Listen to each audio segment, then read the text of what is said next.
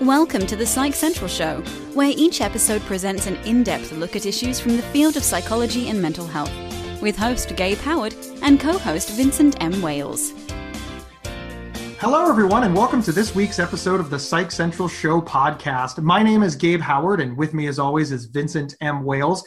And speaking of Gabe and Vince, do you want to interact with us? Suggest topics, comments on the show, and be the first to get updates? You can do so by joining our super secret Facebook group at psychcentral.com slash FB show. Vin, as always, we brought along guests, didn't we? Yes, but first I think you need to reevaluate the definition of super secret. Super secret because unless you listen to our show, you don't know about it. Mm. It's just for us. And it's on Facebook. Yes, and not about us. That's fair.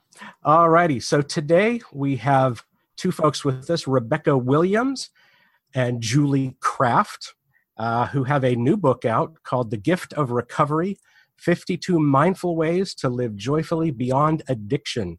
And, ladies, I believe that came out just uh, earlier this month. Is that correct? That's right. June 1st, officially. Yay! Yay! Congratulations. Thank, Thank you. you. Ben, thanks for having us on the show. Could you tell us a little bit about yourselves? Sure. I'm Julie Kraft. I'm a licensed marriage and family therapist here in California uh, with a background in dual diagnosis intensive outpatient programs. Uh, that's for recovery from addiction and mental health simultaneously. And uh, I also work in a private practice here in San Diego. Hi, I'm Rebecca Williams. I'm a clinical psychologist here in San Diego, California. And I've been in the VA system working as a staff psychologist and a program director for 20 years. That's two zero. And uh, and I also have a private practice in town. And with Julie, we've been working on writing for over 10 years. We have a wonderful writing relationship and friendship. And uh, our first book, Mindfulness Workbook for Addiction, was our first go at writing together. And this is our second book, The Gift of Recovery. So we're stoked to um, talk about it. Well, very good. It sounds like the partnership must be working out if you're on to book two. yeah, it's been it's been wonderful. Actually, uh, it's getting better and better. The way we interact is that uh, she sends me work and I edit it, and I send her work and she edits it.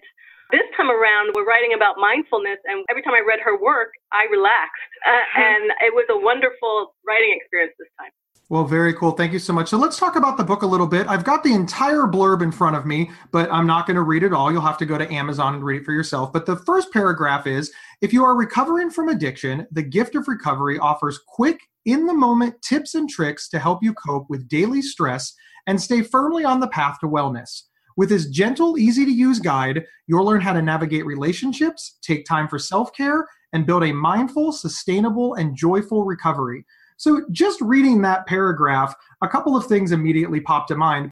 One of them is that it sounds remarkably easy to do. And I know that addiction can be very, very serious. So, how do you sort of uh, explain that out? Because I don't think what you're saying is, hey, buy our book and the horrors of addiction are, are over, um, but it will help you with these things. Talk on that a little bit.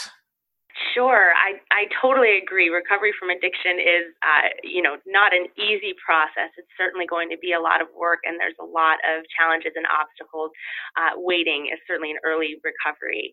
Uh, what we hope this book will do is to kind of simplify and make easy some concepts that are just going to make that road a little bit smoother. Um, so, um, using mindfulness practices and simple exercises to just kind of exhale some of that stress and really, um, you know, cope on a day-to-day basis in a way that's going to facilitate recovery. Okay, thank you. How did you decide to take mindfulness and apply it to the topic of addiction in the first place?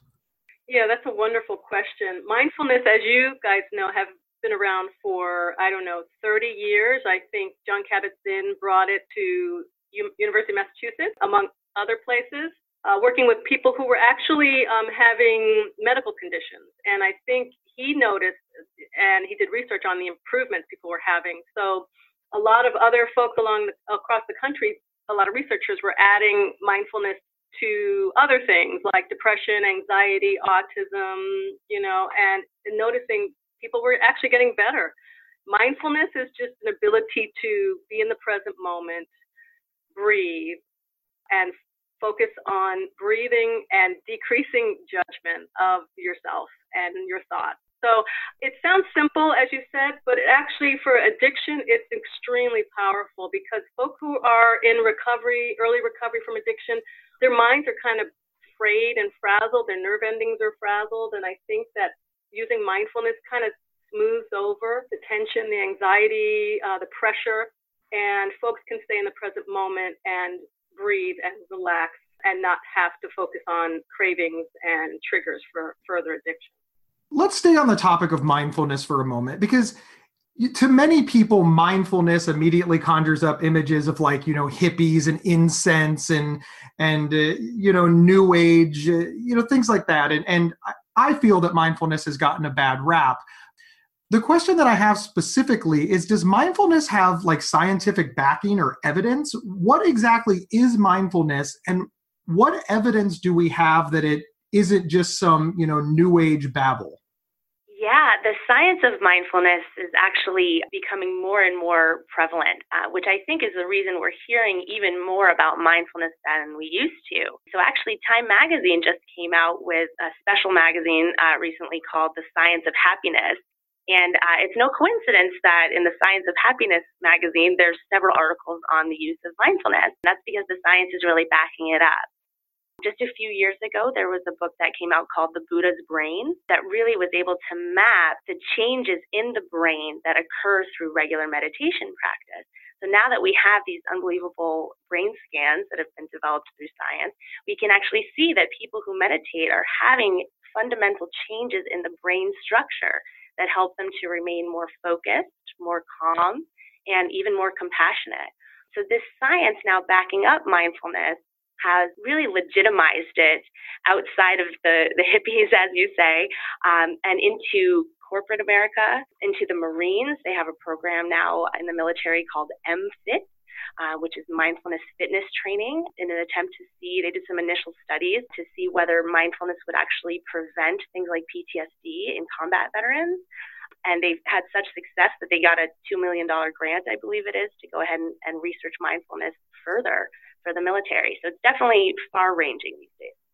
Excellent, excellent. I know that one of the tenets of mindfulness is sort of this idea of radical acceptance and everything is as it is supposed to be. Uh, I, I, personally don't know that I can accept that everything is is the way it's supposed to be. However, the idea of being in the moment uh, is very powerful for me living with bipolar disorder because so often I'm like, well, I feel sick, so I'll be happy later. Um, but of course, that doesn't do anything for me right now. Am I explaining sort of the benefits of mindfulness correctly using myself as an example there? That's beautiful. Yes, live in the moment, in the present moment. The, the real important piece that I think people get stuck on is without judgment.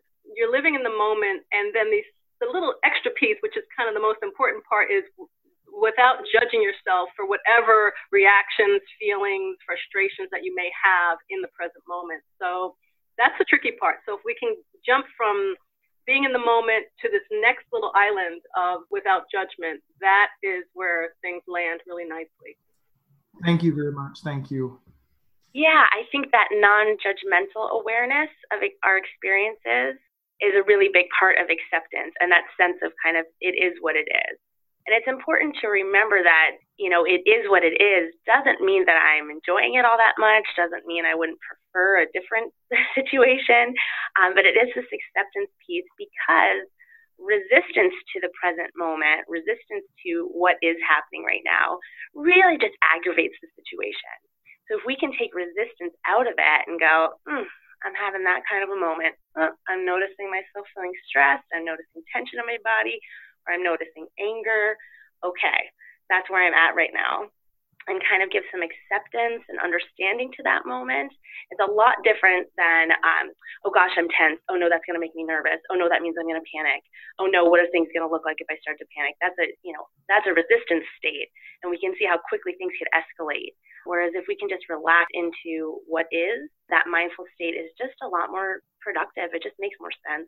One of the things that Gabe and I deal a lot with in our activism is stigma in the mental health realm. We know, for example, the truth about violence and, and mental illness, but the general public has a kind of skewed view of that. When it comes to addiction situations, we know that a lot of people are very judgmental of those who have an addiction problem. So when you say that the person with this addiction issue needs to be non-judgmental towards themselves, how hard is that when when a lot of society is exactly the opposite? Yeah, I think it certainly is a challenge, really, for all of us to be accepting of ourselves. Um, and certainly when our culture stigmatizes something that we are living with. So that is certainly a concern. And self compassion is really something that we talk about throughout the gift of recovery, uh, partly for that reason. Just cultivating self acceptance and self compassion is such an important part of recovery um, and why we focus it on it so much. You know, I will say, I in some ways, you know, working in the field of addiction, I also work with the loved ones of addicts. And they really have their own challenges, obviously, severe challenges in acceptance. In some ways, I feel like the addict maybe has a leg up in understanding that they tried to stop, that they wanted to stop, that they felt you know, a compulsion to continue using. Um, and that really the choice, the sense of choosing it was taken away from them. Whereas loved ones sometimes look at them and go, you're just, you're choosing to hurt our family. You don't care. Uh, and it's really hard for them to come from a place of compassion and let go of the stigma because uh, it's so hard to understand what's happening from the outside. This episode is sponsored by BetterHelp.com. Secure, convenient, and affordable online counseling. All counselors are licensed, accredited professionals. Anything you share is confidential. Schedule secure video or phone sessions, plus chat and text with your therapist whenever you feel it's needed. A month of online therapy often costs less than a single traditional face to face session. Go to betterhelp.com forward slash psych central and experience seven days of free therapy to see if online counseling is right for you. BetterHelp.com forward slash psych central. Let's talk about how the book then works. Is the reader expected to go through the book like page by page? Are there exercises in it? Is it a course or a study guide? Should you work with a, a therapist while you do it? How does the book fit into beating addiction?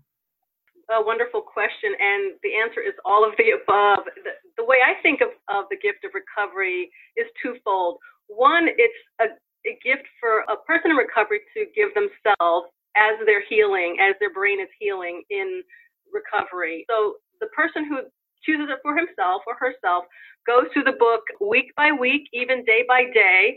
We also have exercises for every single chapter, and there are 52 chapters, meaning there are 52 weeks of the year that you can play around with this. So you can go through and each week in order, or you can actually pick an, a topic. For example, stuck emotions, emotions that are too intense and you need help with that, or if you need help with self compassion, you can go direct to that chapter, read it for the day, and hopefully do the small practice that we have that goes along with it.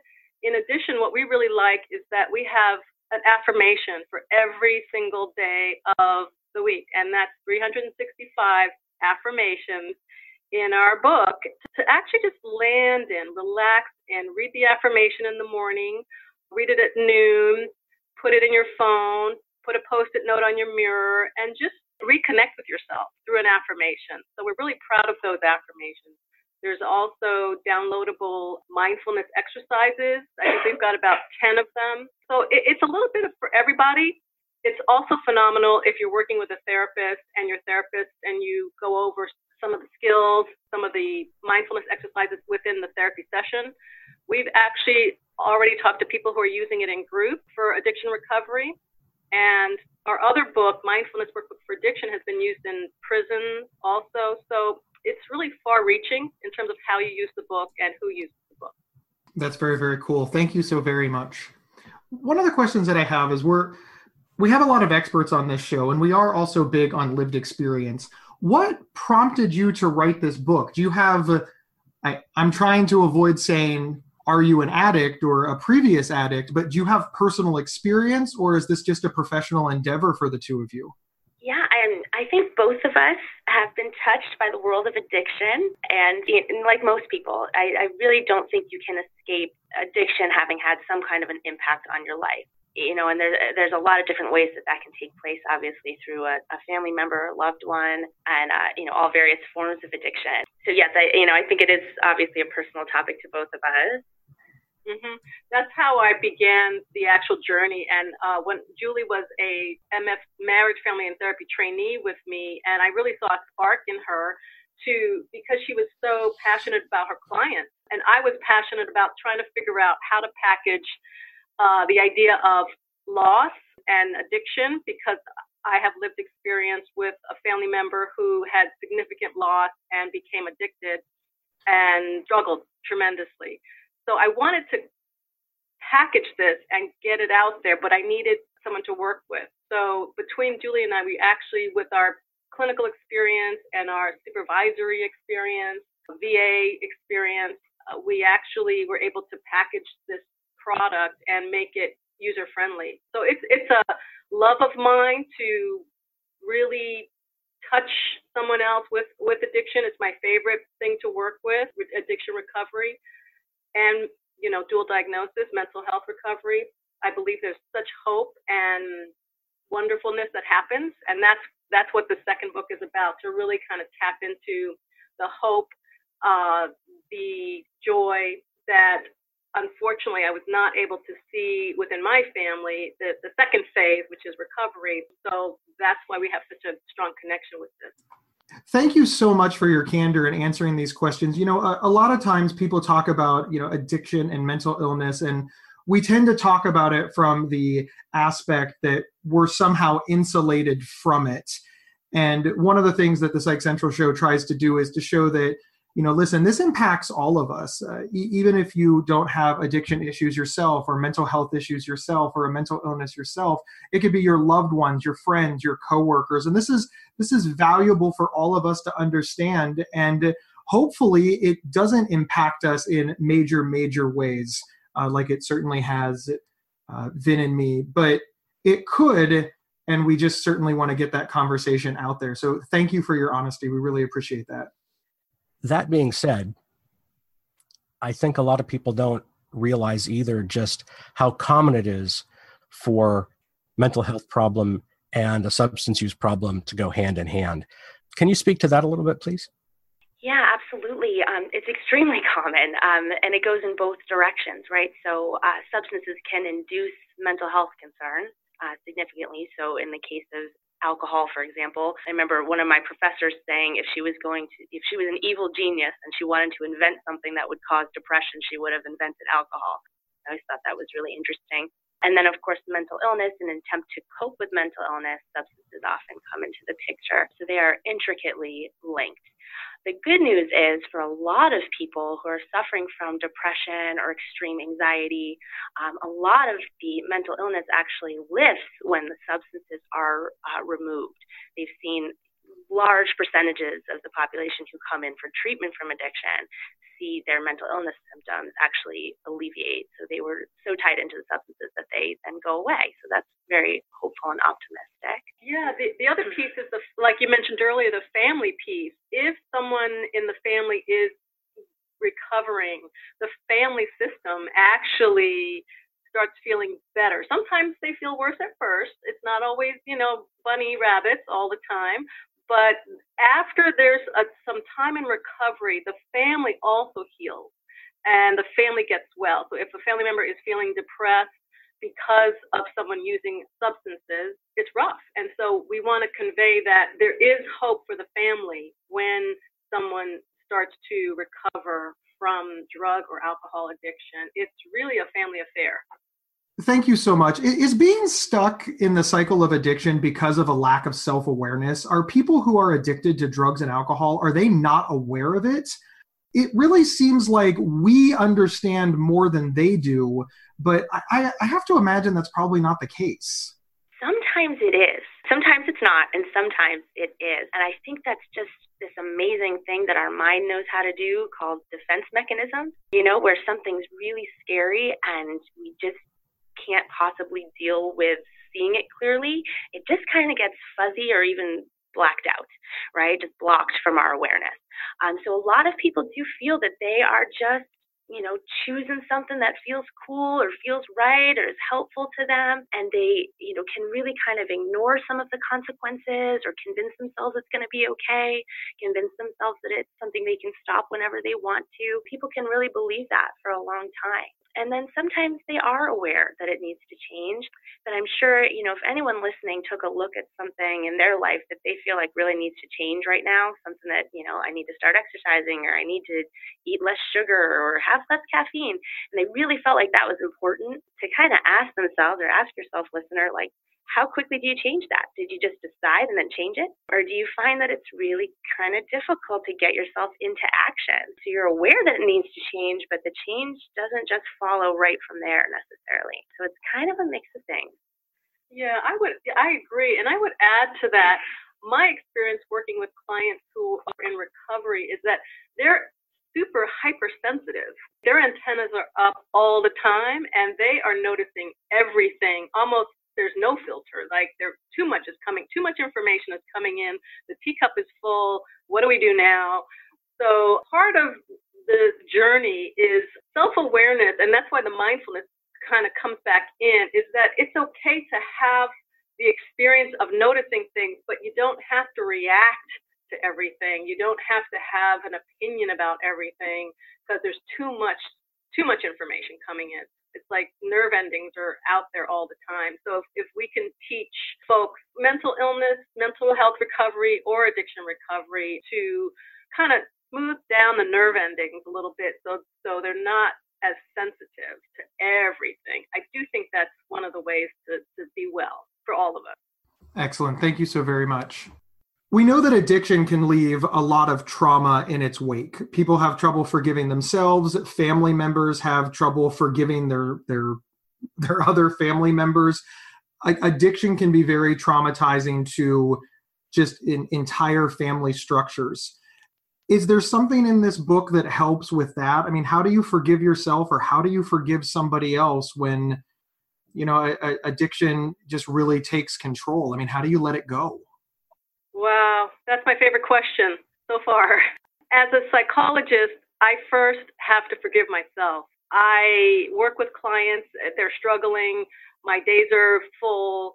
At the end of the day, my journey is to put my hand on my heart and forgive myself for the struggles of the day, choosing a tough profession, and just embrace the idea that I'm able to forgive myself uh, once I have that foundation, I'm able to work with clients and others about how to forgive themselves. It's not easy. It, there's always a, there's always a fight back, a pushback. Whenever I even say the word forgiveness, self forgiveness, people are like, "Not me, not today, no thanks." You must be thinking about somebody else. So we first put a toe in the water. What would uh, you know? I would say, what would it be like if you forgave yourself for going out and using or whatever the problem is. And after we get past the pushback, I have them lean back in the chair or the couch and just close their eyes for a moment and imagine what it would feel like to forgive yourself. And usually, nine times out of 10, it's emotional and there's usually tears. And that's good. I feel like that's a breakthrough. So that's the beginning part of self forgiveness. It's an emotional journey. There's stops and starts. Once you get it, you can't unget it. It's pretty powerful. So I start with myself, then I work with the client, and then we keep circling back around to forgiving, you know, potentially forgiving other people, but cer- certainly starting with self forgiveness. And it's a practice. It is not going to get fixed today.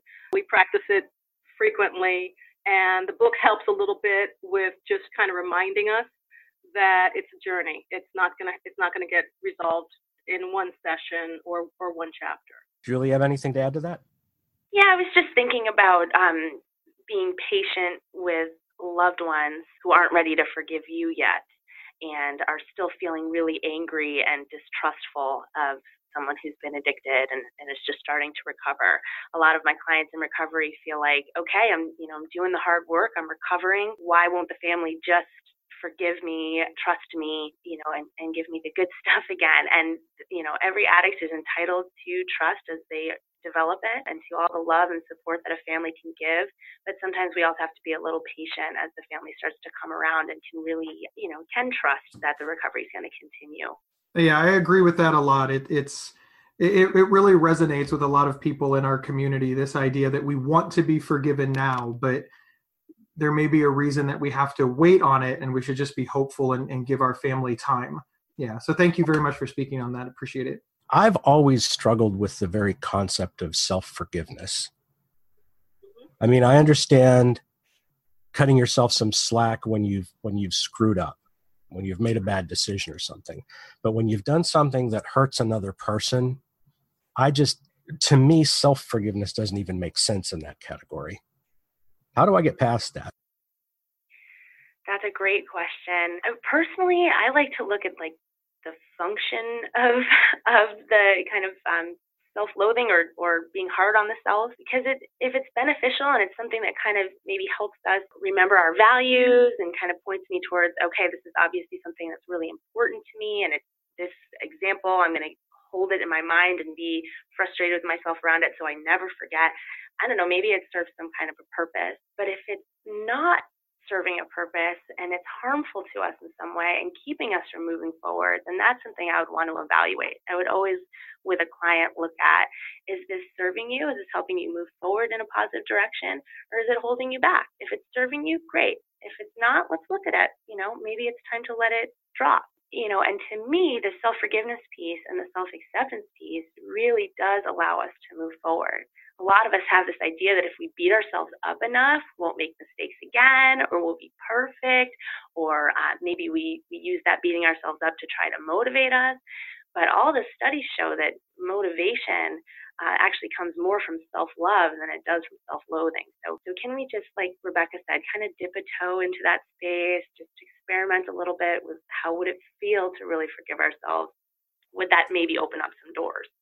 Hmm. Okay, I'll give some thought to that. Thank you so much. We really appreciate you both being on the show. Um, can I'm assuming that your book is on Amazon. Can you tell us the name again? And is there a website for the book? Sure. The name of the book is The Gift of Recovery. It's by myself, Rebecca Williams, and Julie Kraft with a K. Um, and it is on Amazon now. It just came out June 1st. Newharbinger.com is our publisher, and it's on that website also. And we have a website that is in development, but it's it's it's up and running. It's called mindfulnessworkbook.com, and I'll be adding, you know, this podcast and others to the website so that people can listen there also. Wonderful. We are very flattered to be on that website, and we of course wish you the best of luck with your book. And thank you for being on the show. Thank, thank you for having you. us. You're very, very welcome. All right, everyone. Remember, you can get one week of free, convenient, affordable, private online counseling anytime, anywhere by visiting betterhelp.com slash psych central. Remember, they sponsor the show, so they help keep the lights on. We will see everybody next week. Thank you for listening to the Psych Central Show. Please rate, review, and subscribe on iTunes or wherever you found this podcast. We encourage you to share our show on social media and with friends and family. Previous episodes can be found at psychcentral.com slash show. PsychCentral.com is the internet's oldest and largest independent mental health website. Psych Central is overseen by Dr. John Grohol, a mental health expert and one of the pioneering leaders in online mental health. Our host, Gabe Howard, is an award winning writer and speaker who travels nationally. You can find more information on Gabe at gabehoward.com. Our co host, Vincent M. Wales, is a trained suicide prevention crisis counselor and author of several award winning speculative fiction novels. You can learn more about Vincent at vincentmwales.com. If you have feedback about the show, please email talkback at psychcentral.com.